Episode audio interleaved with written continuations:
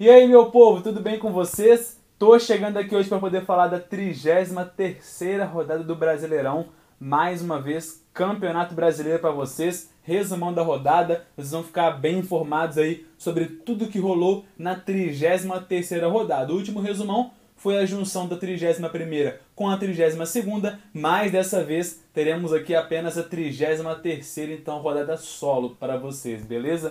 Antes de iniciar o papo, como vocês já estão ligados, acesse as redes sociais do Fala Greg, principalmente o arroba Fala Greg no Instagram, curta a página, compartilhe os conteúdos que estão por lá, é, é, mande a página para todo mundo. Além disso, lembre a galera de acessar o link na bio, porque clicando lá vocês vão ter acesso direto ao Spotify, ao site, ao Twitter e ao YouTube, as outras redes sociais do Fala Greg que também estão sempre alimentadas aí com conteúdos novos diariamente, então fiquem de olho, beleza? Compartilhe com todo mundo, sempre é bom reforçar isso. Vou começar a falar da 33 rodada, então, com o primeiro confronto que nós tivemos, que foi na terça-feira, confronto entre Atléticos. Atlético Paranaense contra Atlético Mineiro e melhor para o Galo que venceu pelo placar mínimo 1 a 0 gol de Zaratio, a, a equipe do Furacão que foi bem modificada para esse confronto com seus jogadores reservas, até porque já está visando aí a grande final da Sul-Americana que acontece neste sábado, claro que eu vou estar ligado e obviamente que vai ter conteúdo para vocês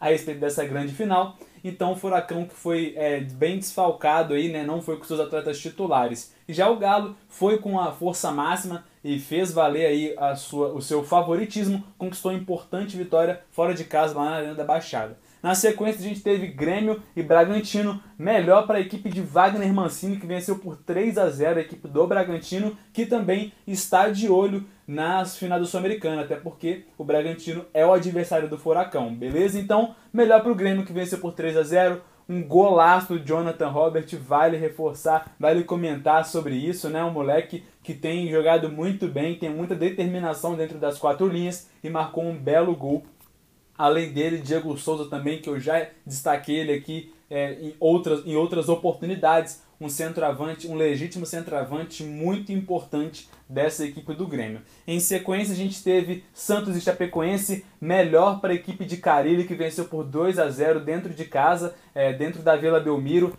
O Marinho deixou a marca dele, mas infelizmente saiu na, em sequência é, por, por, lesão, né? Ele sentiu ali e acabou saindo, do, saindo da partida. E depois Marcos Guilherme deixou a marca dele também. Ele que tem sido um cara muito importante também para esse setor ofensivo do Santos. Deixou a marca dele, teve chance para poder marcar outro gol, mas acabou parando no, no, no travessão.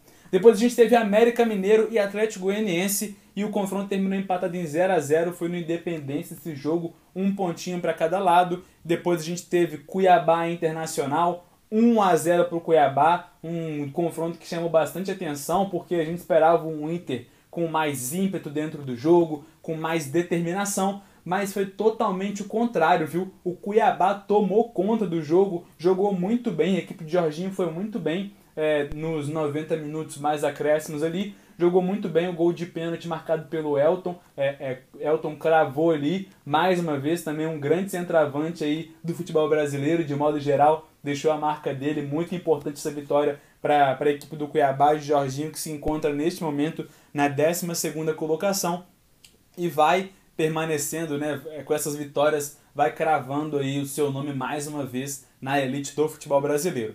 Em seguida a gente teve Fortaleza e Ceará, choque rei lá dentro da Arena Castelão. E melhor para o Ceará que venceu por 4 a 0 esse cara aqui, ó, Vina, meteu dois gols, um cara muito importante aí para essa equipe do Vozão, um dos grandes destaques, se não o principal destaque dessa equipe do Ceará, que jogou muito bem, não deu sopa para o Fortaleza. E agora é, são apenas quatro pontos que separam as duas equipes. Isso porque o Fortaleza se encontra na sexta colocação com 49 pontos e já o Ceará se encontra na décima colocação com 45 pontos. Quem diria, né? O Fortaleza que estava lá em cima brigando nas cabeças e de repente teve um baque. Já tem algumas rodadas, né? Bom destacar. Mas um baque desse, assim, que ninguém esperava. A equipe de Voivoda que, de modo geral, vem fazendo um grande campeonato brasileiro, mas de, um, de uns jogos para cá tem tido péssimas atuações. Já o Ceará tem conseguido uma sobrevida dentro da competição,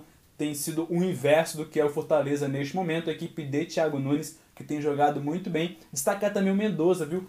Que tem jogado muito. É o Speed Mendoza, né? Que tem jogado muito bem, deu duas assistências nesse confronto e, claro, fora os ameaços ali né, no setor ofensivo. Depois a gente teve o confronto entre Palmeiras e São Paulo. Palmeiras que foi também modificado para esse jogo, já está de olho na grande final da Libertadores, né, contra o Flamengo. E aí melhor para a equipe do Tricolor Paulista, que venceu dentro do Allianz Parque por 2 a 0. Gabriel Sara deixou a marca dele, moleque bom de bola, jovem, da base do São Paulo, a base, a base do Tricolor Paulista, que é muito boa, né? A garotada de Cotia joga muita bola. Então Gabriel Sala deixou a marca dele também para poder é, decretar essa vitória tricolor paulista. Já o, pelo outro lado, o Palmeiras, que tem é, é, vinha de uma grande sequência né, no Campeonato Brasileiro, mas acabou tropeçando. Na rodada anterior também tropeçou contra o Fluminense, fora de casa perdeu por 2 a 1 E o São Paulo agora é, é, vence mais vence né, esse confronto contra o Palmeiras e destaque para Luciano também, que deixou a marca dele, Luciano, que é um dos grandes centroavantes aí dessa equipe do São Paulo, uma das grandes peças do setor ofensivo do tricolor paulista, beleza?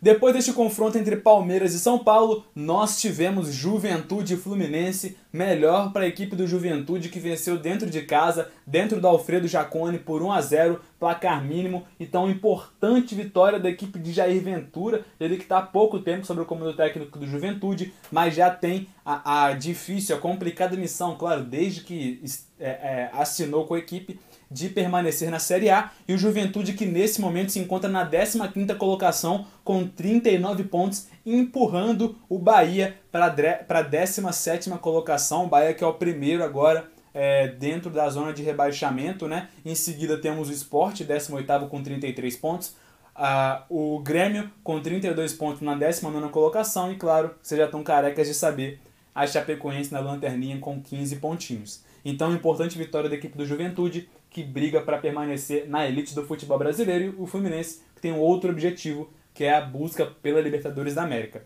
Depois a gente teve Flamengo e Corinthians, Flamengo que amassou esse confronto, amassou o Corinthians nesse confronto dentro do Maracanã. Flamengo que também foi modificado, assim como o Palmeiras, por conta da final da Libertadores, mas o Flamengo que tem uma equipe muito forte, assim como o Palmeiras, uma, uma equipe 2, né, podemos assim dizer, muito forte. Teve atletas titulares atuando, é bom reforçar. Então, melhor para a equipe do Flamengo de Renato Gaúcho, que amassou o Corinthians, mas conseguiu marcar um único golzinho da partida nos finalmente. Isso porque o setor defensivo do Corinthians foi muito bem, né? Muito bem o setor defensivo do Timão ali com Cássio, Fagner, que fizeram uma partidaça.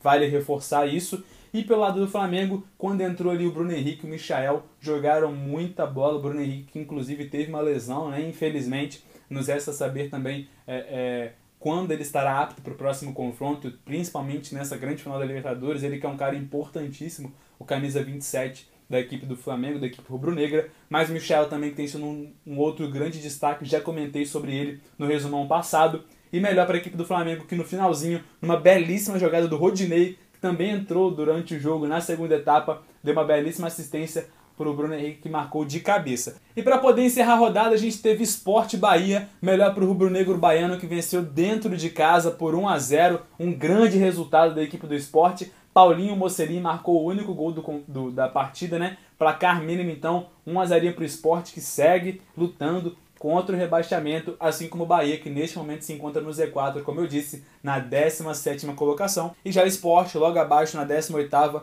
com 33. Essa disputa vai ser acirrada até o final do brasileiro. A gente sabe como é que é disputadíssima a elite do futebol brasileiro, né? Vamos ficar de olho para saber quem vai conseguir as vagas na Libertadores, Sul-Americana, quem vai cair para a Série B. A gente está sempre de olho, eu principalmente vou estar tá sempre de olho para poder é, passar muitas informações para vocês. Então, no mais é isso, galera. Tamo junto. Até o próximo vídeo. Valeu!